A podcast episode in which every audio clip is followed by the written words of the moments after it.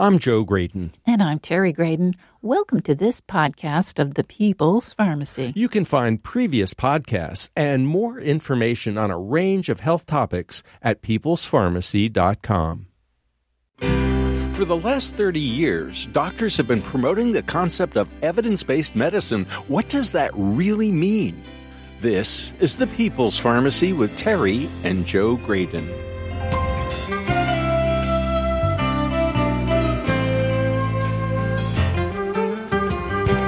Evidence based medicine certainly seems desirable. Compared to opinion based medicine, I think we'd all prefer to have our treatments founded on highly reliable and relevant clinical trials. Our guest today argues that the pharmaceutical industry has become adept at manipulating research. Has this compromised the practice of medicine? Communication about study findings may also be misleading. Some television commercials are designed to distract more than inform. Coming up on the People's Pharmacy, we'll talk to the author of The Illusion of Evidence Based Medicine. In the People's Pharmacy Health Headlines Aspirin has been around for more than a century, and doctors are still figuring out the best way to use it. Initially, it was seen primarily as a pain reliever. However, after the Physician's Health Study was published in 1989, scientists started looking at it as a way to prevent heart attacks. That double blind, placebo controlled trial determined that low dose aspirin reduced the risk of heart attacks among middle aged male doctors by 44%. Now, though, the United States Preventive Services Task Force has updated its recommendations on aspirin to prevent initial heart attacks and strokes. After reviewing all the studies and modeling the benefits and risks, the task force recommends that doctors consult with patients between 40 and 59 years old. For those with a 10% chance of cardiovascular disease over the next 10 years, low dose aspirin may make sense. But only people unlikely to have a bleeding problem should try this, since aspirin can also increase that risk. Moreover, the task force suggests that aspirin to prevent an initial heart attack does not make sense for those over 60. The benefit for the younger age group was modest. For people who've already had heart attacks or diagnosed heart disease, aspirin is often part of the therapy, especially when supervised by a cardiologist. A diagnostic test that's become quite popular among many cardiologists is called the coronary artery calcium or CAC score. It utilizes an x ray of the heart to detect calcium in the walls of major arteries. This heart CT scan technology is used to determine plaque buildup and assess heart disease. How good is coronary calcium score at predicting the risk for a future heart attack? A systematic review and meta analysis published in JAMA Internal Medicine reports that the CAC score, quote, offers modest gain, may often be outweighed by costs, rates of incidental findings, and radiation risks. The authors conclude that, quote, at present, no evidence suggests that adding coronary artery calcium score to traditional risk scores provides clinical benefit. Have you had COVID 19? How would you know? New research suggests that nearly 60% of Americans have been infected with SARS CoV 2. That includes roughly three out of four children. The CDC determined these rates based on blood tests for antibodies produced during infection. This level, which was established on tests run through February 2022, is twice the rate seen in December 2021. The greatest increase during that Omicron surge was among children and teens, perhaps because they were less likely to be fully vaccinated. People over 65, on the other hand, had the slightest increase. About one third of them have antibodies to the virus. Case rates of COVID 19 are up dramatically in some communities, and hospitalization rates are also starting to climb. So far, though, death rates have remained steady. With COVID cases rising, there's a push to make the antiviral drug Paxlovid more accessible to patients. This combination drug can reduce the severity of the infection if taken shortly after symptoms appear. There are two caveats, however. First, it can interact with a great many medications, including statins, which are taken by tens of millions of people.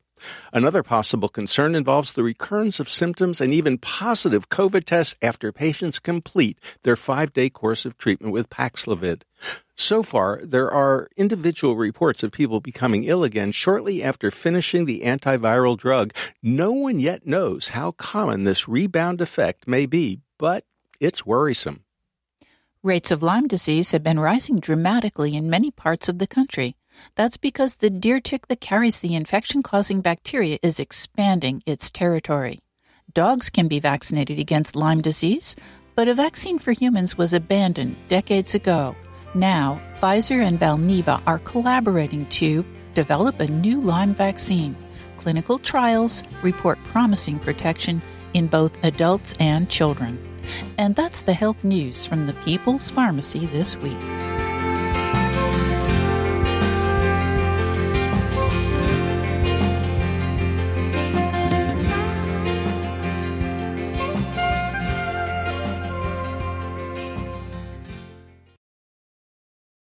Welcome to the People's Pharmacy. I'm Terry Graedon. And I'm Joe Graedon.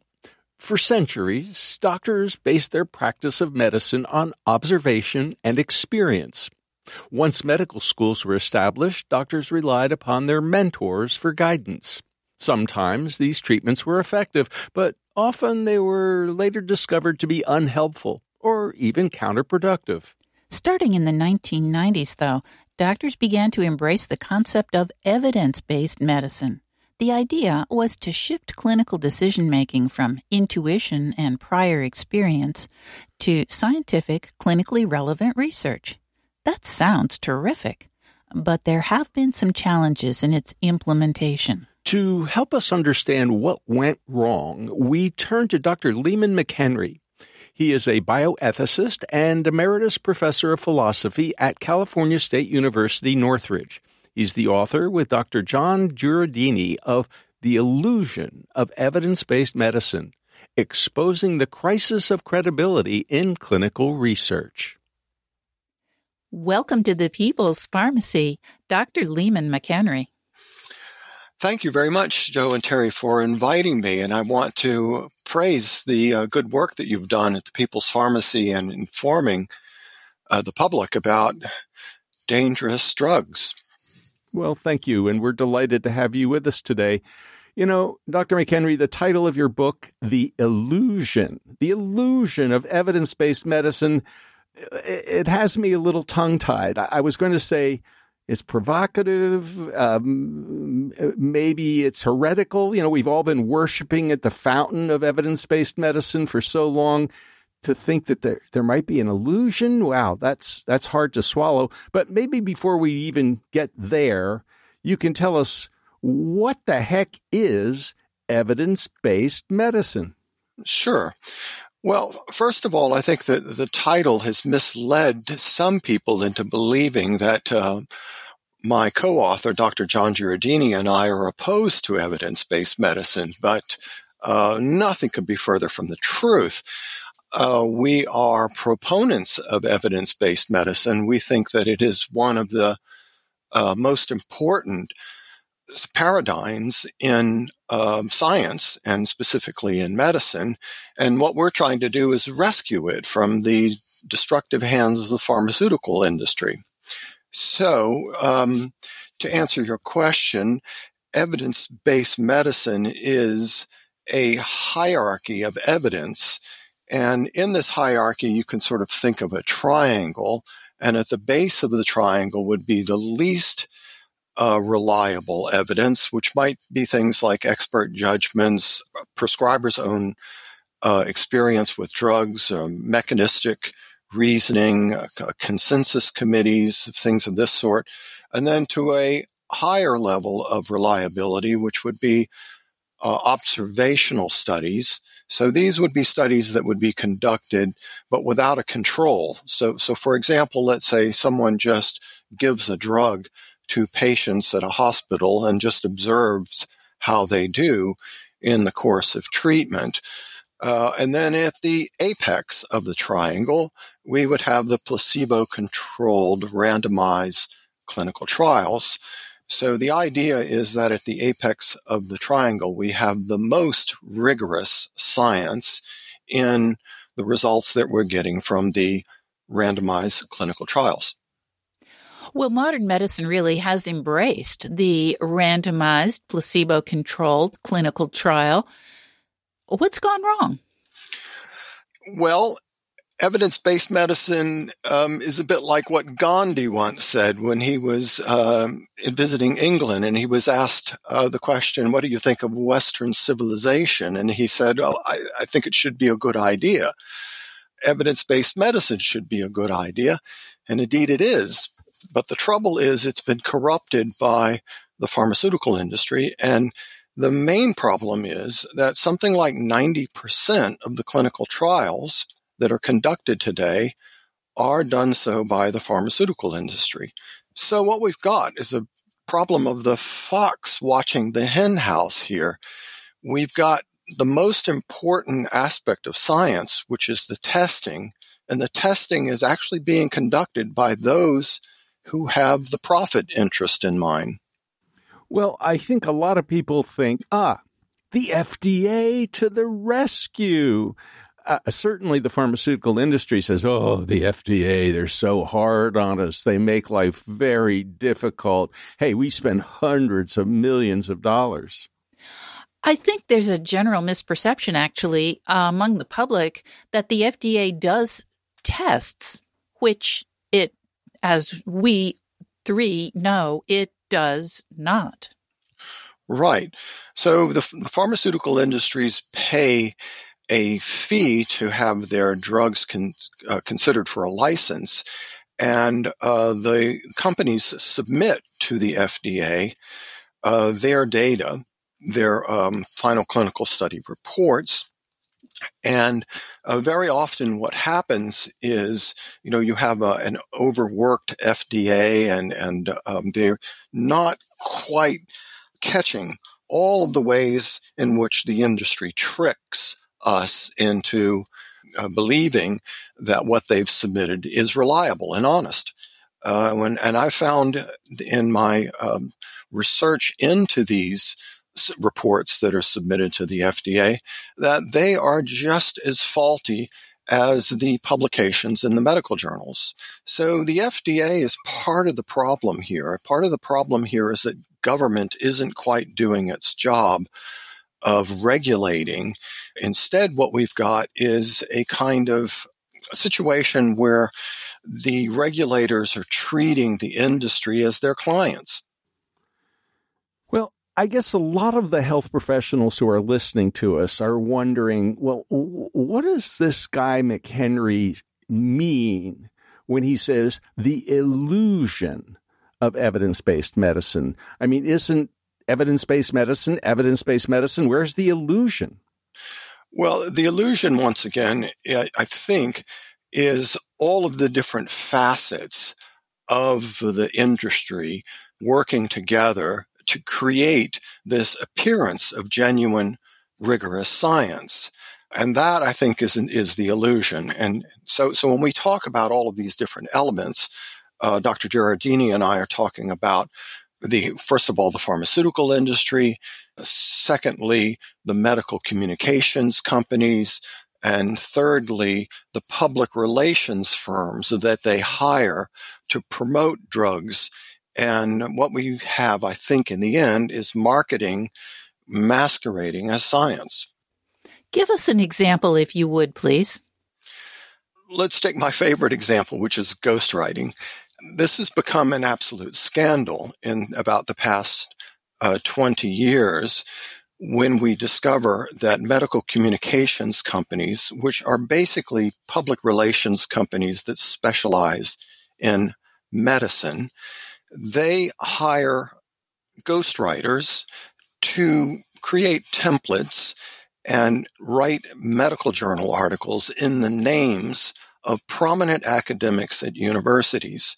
And these articles get published in the medical journals, and the public and the prescribing physicians very often have no idea who actually wrote this manuscript and how much of that manuscript was manipulated by industry executives and ghostwriters working for the medical communications companies once again to create the illusion of real science. And these people are professionals at what they do. They can make the uh, ghost-written fraudulent science look exactly like the most rigorous science that could possibly uh, attain that uh, title.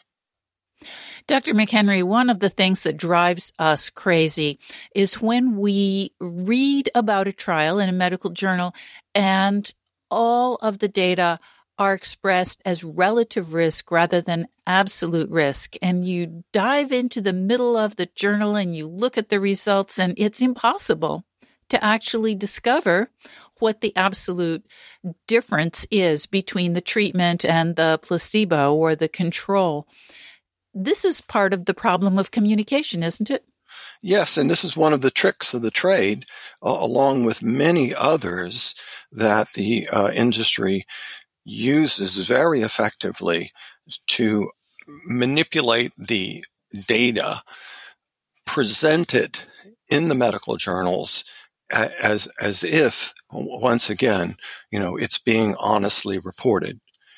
There's all kinds of tricks that, that they use that to, um, for example, in the coding of adverse events, a lot of times uh, something is disguised by the very words they use to code the adverse events so that so that there it is hiding in plain sight. You're you're not really able to sort of discern from reading um, the published medical journal article just exactly what this is so one example of this is with the the problem of uh, antidepressant induced suicidality with um, the SSRI antidepressants. In the case of a study 329, a famous study now of manipulation of science, they use the term emotional lability to cover up suicidality. You're listening to Dr. Leemon McHenry. He's a bioethicist and emeritus professor of philosophy at California State University, Northridge. He and Dr. Jon Jureidini have written The Illusion of Evidence Based Medicine, exposing the crisis of credibility in clinical research. We do have a disclosure. Dr. McHenry is a research consultant for the Los Angeles law firm Baum, Hedlund, Aristei, and Goldman. It's through the law firm that he became aware of the problems with evidence based medicine and worked with Dr. Jureidini. After the break, we'll talk more about how drug companies hide side effects behind innocuous sounding words. What do randomized controlled trials really tell us? Why should we care about studies that focus on surrogate endpoints? Some studies of SSRI antidepressants were extremely misleading. What about the Vioxx story? That was the heavily promoted arthritis drug that was pulled off the market because of side effects. Why doesn't the threat of litigation seem to change the behavior of big pharmaceutical companies? Might transparency be the answer?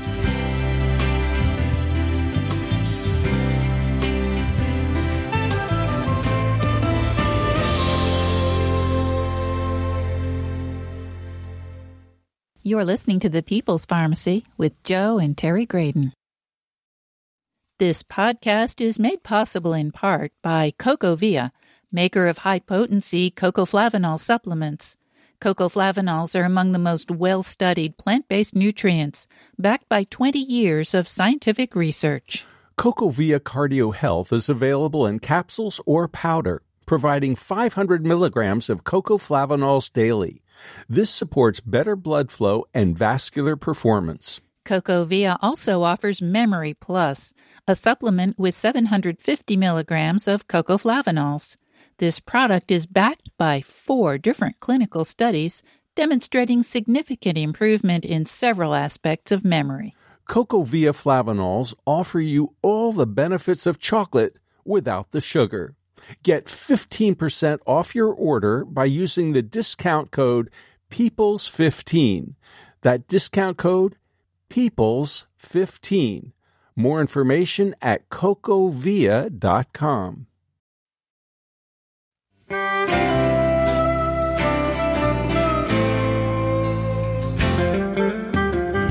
Welcome back to the People's Pharmacy. I'm Terry Graedon. And I'm Joe Graedon. The People's Pharmacy is brought to you in part by CocoVia, the maker of high potency cocoflavanol supplements that support cognitive and cardiovascular health. More information at cocovia.com. Once upon a time, drug commercials on television were limited to over the counter products like Anacin, Pepto Bismol, or the plop fizz fizz heartburn remedy Alka Seltzer. For many years now, though, prescription drug manufacturers have been promoting their powerful products directly to consumers through highly produced television ads that often feature dogs or kids and always people having a lot of fun. The FDA requires these ads to mention the most serious or common complications, but if you've watched any TV recently, you know that commercials may be set up to distract and confuse viewers when it comes to adverse drug reactions. Words like ketoacidosis, bacterial infection in the skin of the perineum, angioedema, and sulfonylurea are technical terms, and they might confuse a lot of viewers. Are drug companies trying to obscure the side effects of their medication? Dr. Leemon McHenry is a bioethicist and emeritus professor of philosophy at California State University Northridge. He's the author, with Dr. Jon Jureidini, of The Illusion of Evidence Based Medicine Exposing the Crisis of Credibility in Clinical Research. Dr. McHenry, the idea that drug companies are able to essentially hide adverse effects with the wording that they choose, as you've just described, that um, in fact it's really difficult to discover what we want to know about side effects about of various medications by reading the clinical trials. That seems like a big flaw. Is it? It is. Yes, indeed, it is, and it's a it's a common problem, I think, because in this particular case, what you had is that there were uh, several patients in the clinical trial who had become suicidal, and they were on the active medication as opposed to the placebo or the comparator. And, and what happened in this case is emotional lability masked the seriousness of the of the adverse event of suicidality in this case. So, what exactly is emotional lability. Well, even psychiatrists uh, reading the journals didn't quite know what it meant, but generally, it's it's you know anything roughly from crying all the way up to a suicide attempt. Well, one of the problems that you discuss in your book and that we've been concerned about for years is that standardized, randomized clinical trials, the RCTs as they're abbreviated, are really designed to achieve efficacy and to get FDA approval. They're not really designed to discover adverse effects. And, I wonder if you could explain that in a little more detail. Well, I might not be the best person to explain that particular sort of concept. But I think it is true that what they're what they're doing is attempting to get their drugs approved by the FDA, and the bar is generally uh, two positive clinical trials. So you've already sort of set the bar uh, up in such a way as it is all about efficacy. It's about it's about showing you know that this new drug or this Me Too version of the drug is better than the comparator or what's already out there on the market. And, and the trouble is, as you've correctly stated, we really don't get an accurate picture of the drug's safety profile. Dr. McHenry, in The Illusion of Evidence Based Medicine, you suggest that part of this is due to perverse research priorities. Can you explain, please? Yes, thank you for asking that question. Um, I, I, think that what happens, especially in first world countries like the United States, the research priorities get perverted in the sense that the relatively unimportant conditions that people will pay a lot of money for end up getting um, trials and end up getting licenses and end up getting promoted in television advertisements, whereas the most serious diseases around the world uh, get neglected because they're not as profitable as those conditions which may be relatively trivial and are affecting people in wealthy first world countries. Uh, now, that's not to uh, to say anything negative about you know the, the genuine breakthroughs that we have with with important essential medicines, but as you probably noticed when you turn the television set on, you know the the majority of the drugs that are being promoted there are not what we might call essential medicines. One of the things that has been of great concern to me is the idea of what we call surrogate endpoints. It seems like the industry is very good at measuring things like cholesterol, maybe blood sugar, uh, even something called amyloid beta in the case of Alzheimer's disease. But most people really don't care that much about their cholesterol level or their blood pressure or their blood sugar or even their amyloid beta. What they want is, does this drug do something for me that I actually care about? Will it reduce my likelihood of having a heart attack, of having a stroke, of getting Alzheimer's disease, or slowing down something like Alzheimer's disease? Can you help us understand the difference between a surrogate endpoint and something that people really care about? Well, I think that, that surrogate endpoints are the sorts of things that will make your your laboratory results look good. Your numbers will look good uh, when you when you go to the doctor and have your blood test. But of course, what we really want is something that changes your quality of life, or or gives you a prolonged quality of life, or actually prevents uh, a heart attack or things of this sort. And and so the, so the problem is once again, you know, that a lot of these clinical trials are being designed and conducted and reported based upon um, making the numbers look good.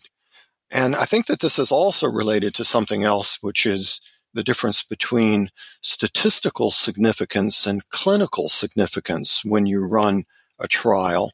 You might get a clinical trial that, that gives you a what's called a p-value of statistical significance, which which is a, a, a value to show uh, that you've got a, you know a positive result in terms of the performance of the drug versus the placebo. But clinical s- significance is something altogether different. You know that it makes a real difference. That uh, you know patients see a a difference, an improvement in their lives. That that sort of thing. Dr. McHenry, you and your co-author have done in depth analyses of a couple of uh, clinical trials of antidepressants, but you also mention a few other medications that perhaps we needed to be paying closer attention to. For example, Vioxx, which, of course, after a big introduction and making a lot of money had to be pulled off the market. Tell us a little bit more about that, please. Yeah, sure. Thank you. Well, we focus on two clinical trials, one that was conducted by GlaxoSmithKline and another one by Forest Laboratories on uh, SSRI antidepressants for children and adolescents. And what we discovered was in these cases, these two trials that they were fraudulently conducted and reported to the medical community. And prescribing physicians relied upon these flawed journal articles when they prescribed the drug to children, in many cases off label. But we realized that we only had two cases here. And, and so someone could complain and say, well, you know, you're cherry picking here. You're only, you're only selecting these two trials and and and that's not representative of all of medicine. So it's the sort of fallacy of the hasty generalization.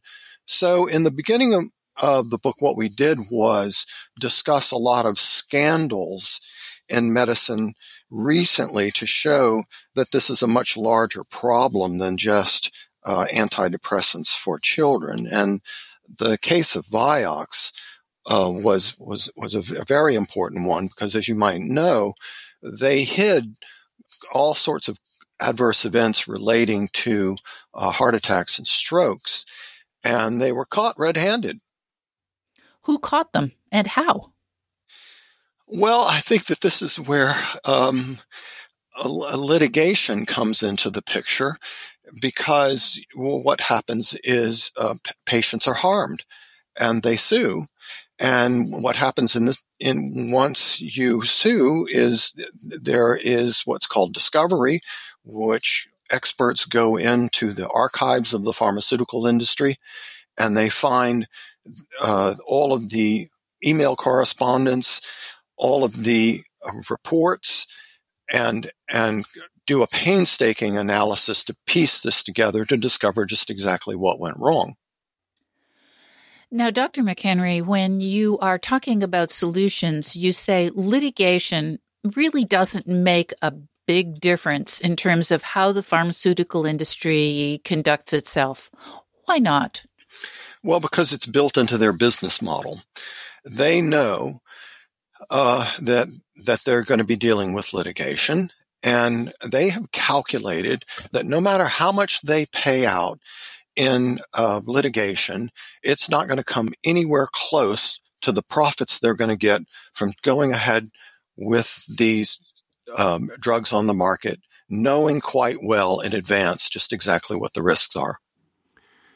One of the things that uh, has fascinated me is that there have been some attempts to overcome the illusion of the evidence based trial problem. And, and one of them is something called transparency.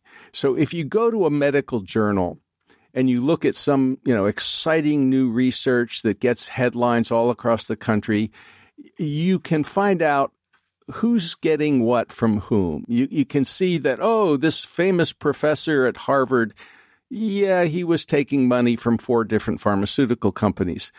Why isn't that the solution? Well, I think because the, the pharmaceutical companies are like the the Hydra in Greek mythology. You, you, you, you cut off one head and three more grow in its place. So what you have in this case is that they are enormously effective in just maneuvering out of the way of whatever new regulations are, are put in place. And the uh, people that work for the medical communications companies are very good at working with the companies to, you know, conceal in various ways what's really going on here. So, for example, there might be a, um, a statement of conflict of interest at the end of the medical journal article that uh, that states just exactly how much money was paid to these investigators or to the people who wrote the manuscript or things of that sort. But I, I have found that nobody is checking up on this. The journals are not policing themselves. And, and what Dr. Jureidini and I did was we wrote to the medical journals. We said, here is, here is the results of our research. We found that this clinical trial was completely corrupt. Here's the medical journal article that we published on it. And you published it. We are asking you to write a correction or, or, or a, a retraction of this article. And they do not even reply to us. I understand that even when a scientist writes to them and says, I found some very serious flaws in this journal article, frequently it will take the editors of a journal a very long time to respond, if at all, to a request for retraction. Um, it hardly ever happens. And, and in, in the case of what's just undeniable evidence, um, they circle the wagons and um, Stonewall, and nothing ever happens. So, I mean, just to give you an example, the journal article in the Journal of the American Academy of child adolescent, adolescent psychiatry that was the focus of a $3 billion judgment against GlaxoSmithKline is still unretracted. So, what is the answer, Dr. McHenry? I mean, how do we get more transparency? How do we get better, honest data? How do patients actually begin to assess the clinical effectiveness of any particular medication that they're taking? How, how do they get their doctor to give them absolute risk reduction, real side effect information? How, how do we make it better?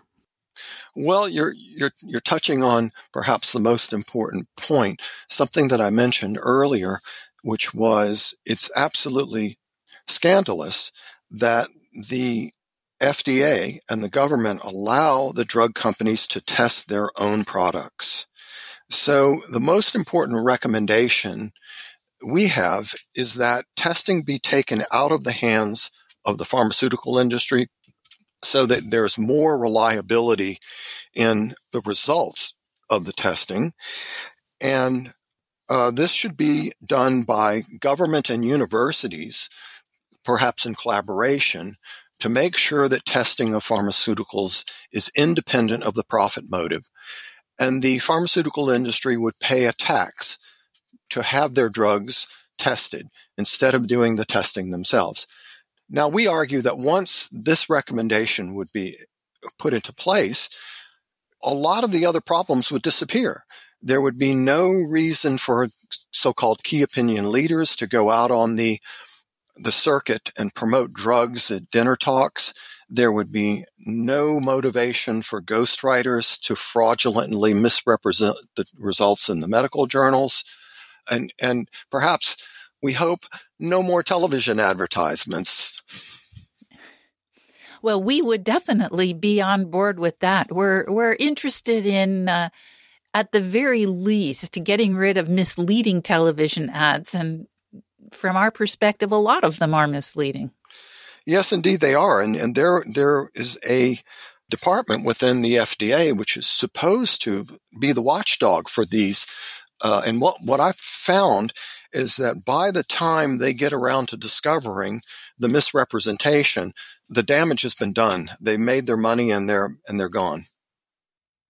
You're listening to Dr. Leemon McHenry. He's a bioethicist and emeritus professor of philosophy at California State University, Northridge. He and Dr. Jon Jureidini wrote The Illusion of Evidence Based Medicine, exposing the crisis of credibility in clinical research. By consulting for a Los Angeles law firm, he was able to see secret documents of drug companies that influenced his research into clinical trials. It is time for us to take a short break. When we get back, we'll take a look at RIAT. It stands for Restoring Invisible and Abandoned Trials. Drug companies are not required to share unpublished studies, and they can choose not to publish studies with unfavorable results. Do you know how effective your medicine actually is for treating your particular condition? What questions should you be asking your doctor to find out the likelihood that you'll benefit and the possibility you'll be harmed? Drug makers invest a lot in opinion leaders. Why is that a problem? Do academic scientists rely too much on the pharmaceutical industry for funding their research? Is there still a place for observation and experience along with randomized clinical trials?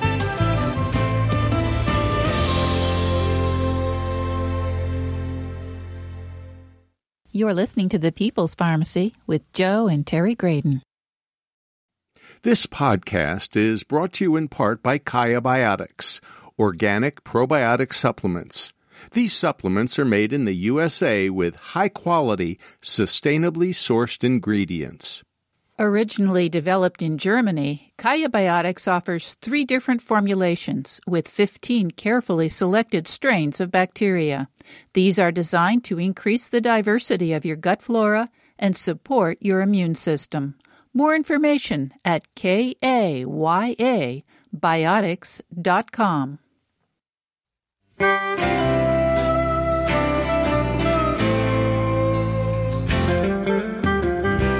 Welcome back to the People's Pharmacy. I'm Joe Graedon. And I'm Terry Graedon.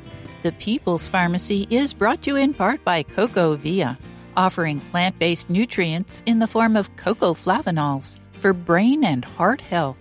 Online at cocovia.com.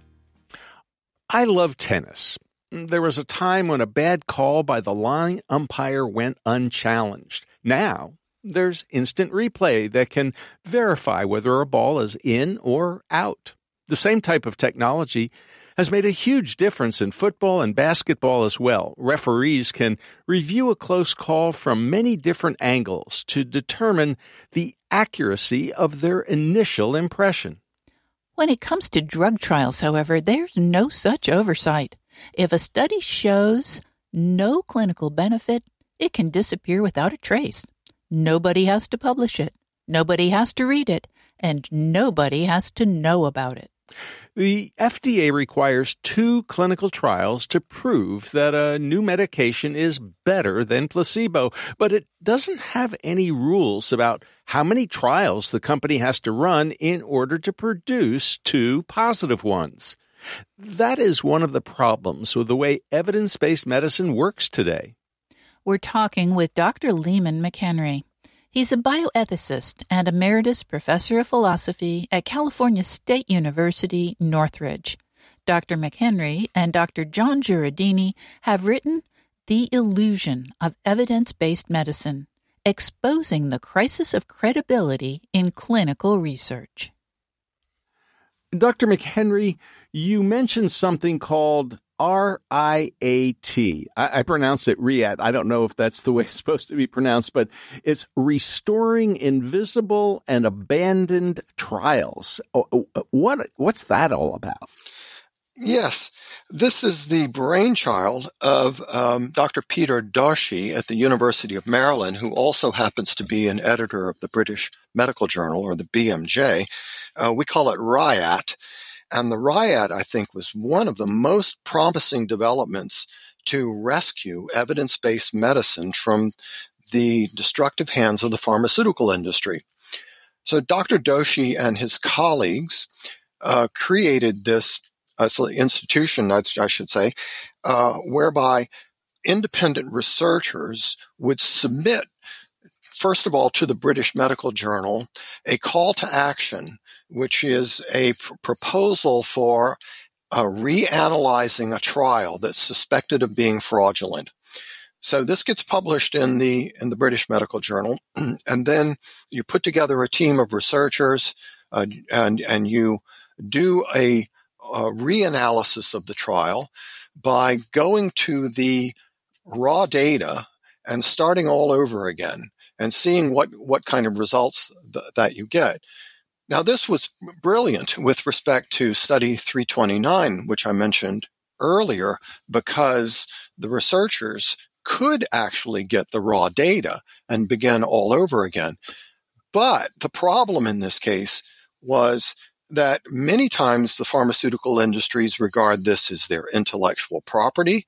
It's their confidential information and they don't give it out to anybody else. But in this particular case, there was a lawsuit and part of the settlement of the lawsuit demanded that the data be, be released to the public. So the RIAT was very promising in, in, in, this respect. And in this one instance, it paid off enormously. But, but the problem, as I mentioned earlier, is that you can't always get to the data. And a lot of studies never get published, especially those negative studies. So if a drug didn't work, didn't achieve statistical significance, the drug company doesn't have to publish it, doesn't have to submit it to the FDA.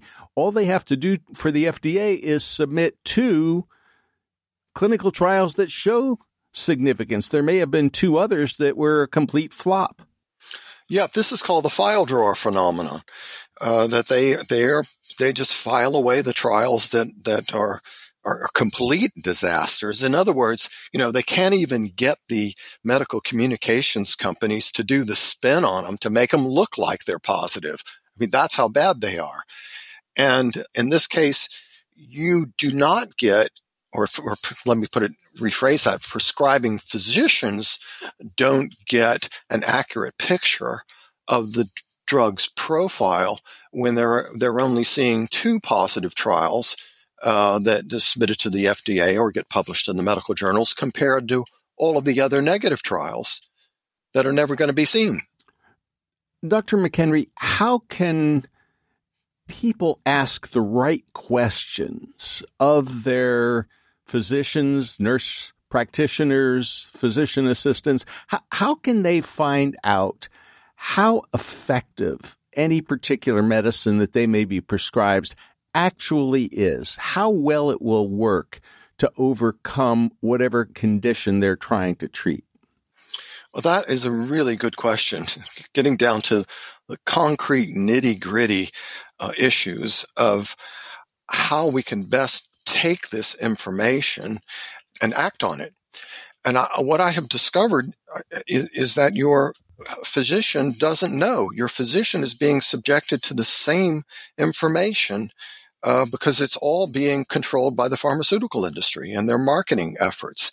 So it is extremely difficult to get to the truth. But I can tell you that one of the things that that's a take home message for me, and that is that I I will not take any medications at all unless it's been demonstrated to me that these medications are safe and effective. And that's typically something that has been on the market for 20 or 30 years. So I'm highly skeptical about uh, so-called new miracles of pharmacology, which um, people tend to think that since it's new, uh, it must be something better.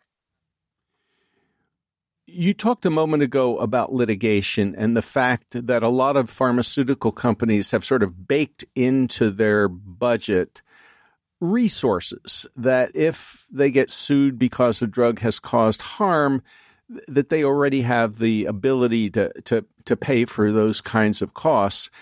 You suggest something a little bit more radical, and that is if a drug company has really messed up big time. Either the drug didn't work as um, as well as they advertised it, or maybe caused some very serious unpredicted consequences, or maybe even predicted ones, that maybe the pharma executives should go to jail.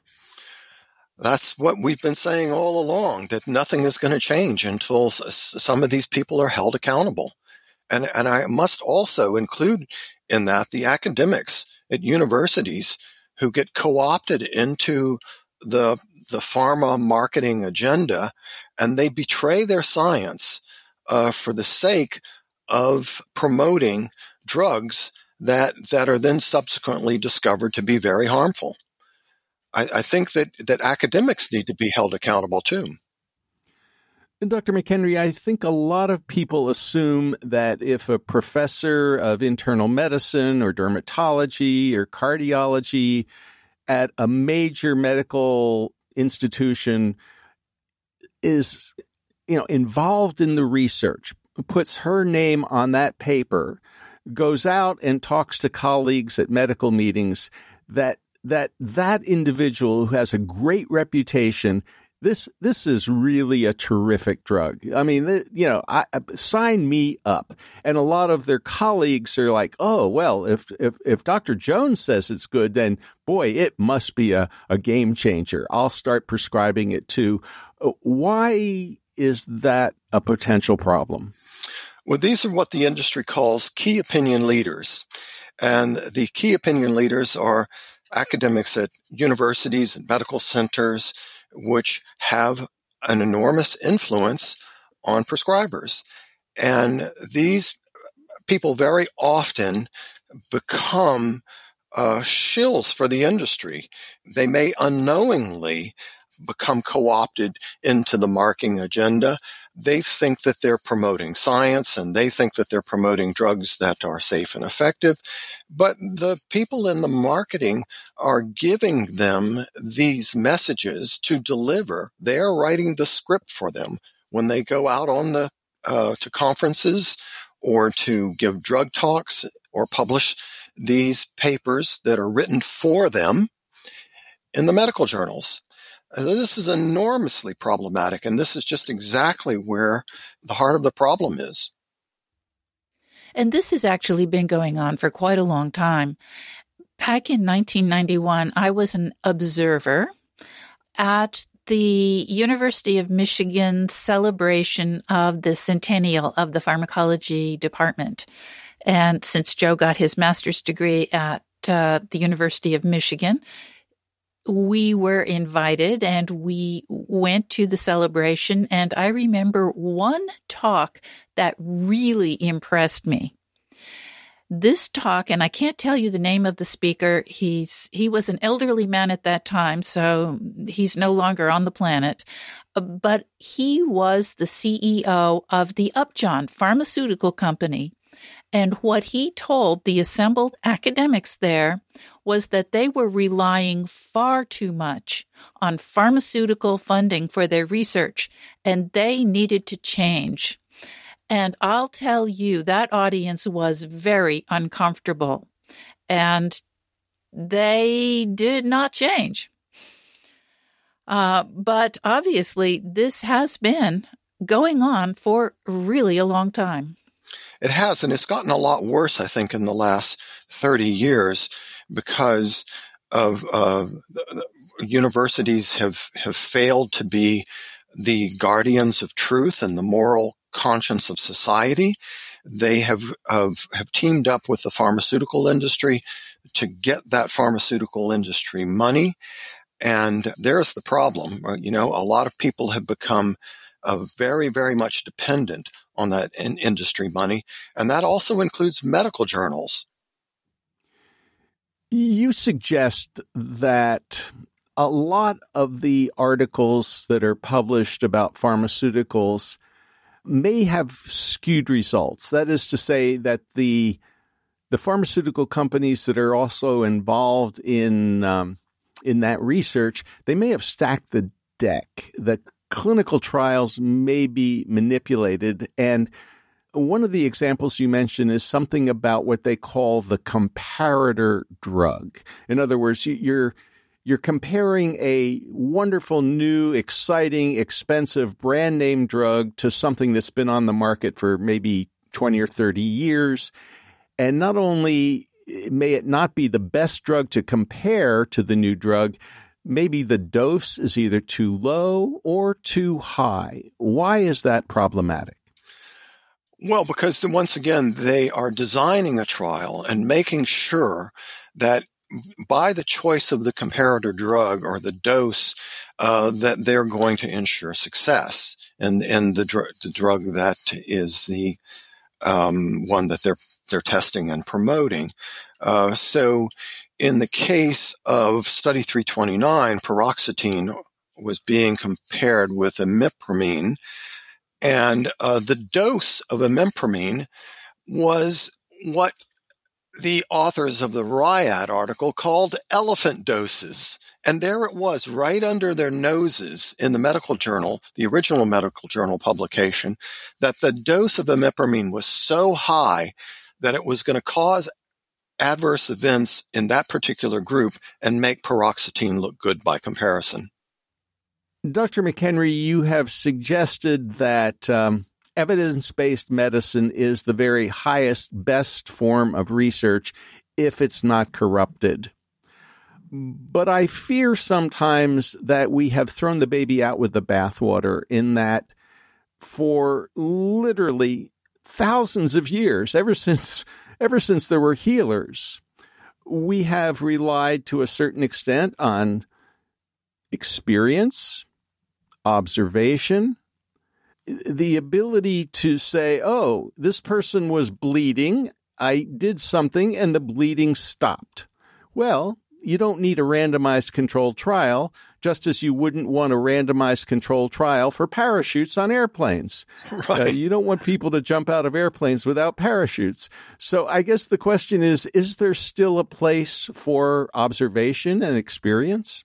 Yes, yes, there is. And um, I, just to answer that question, I, th- I, think it's it's quite true that we have a lot of, of, of our medical tradition that has not been tested, which we already know to be effective.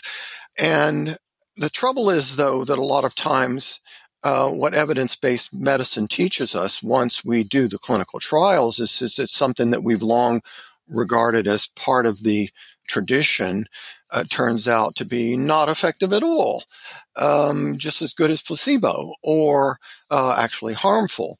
So, uh, the, you know, the clinical trials play that important role here.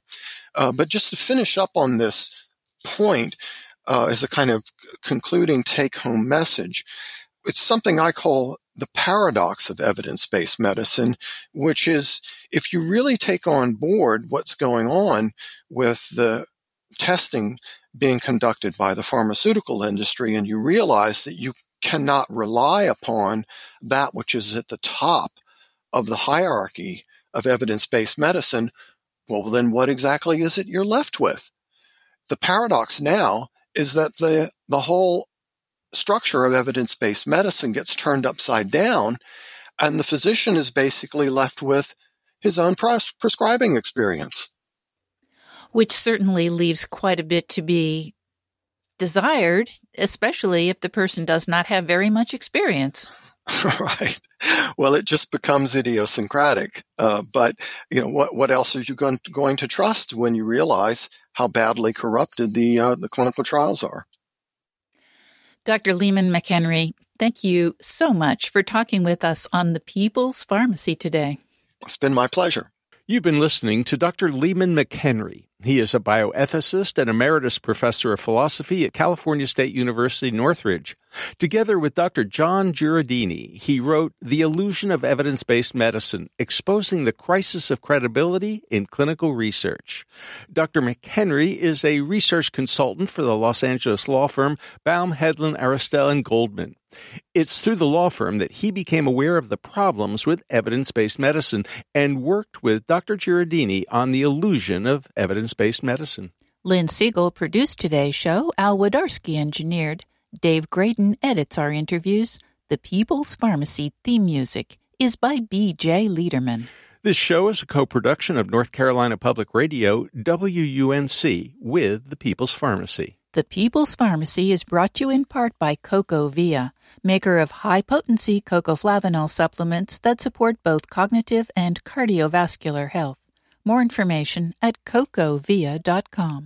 Today's show is number 1299. You can find it online at peoplespharmacy.com.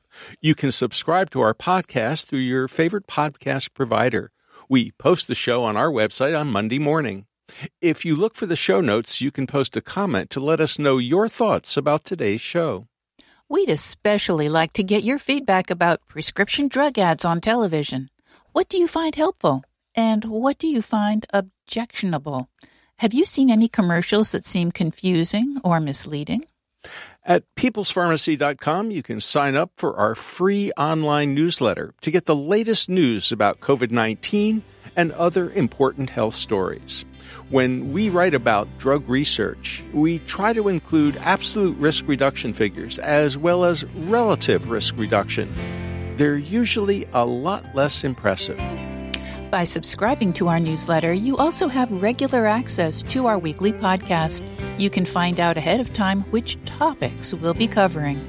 In Durham, North Carolina, I'm Joe Graedon. And I'm Terry Graedon. Thank you so much for listening. Please join us again next week.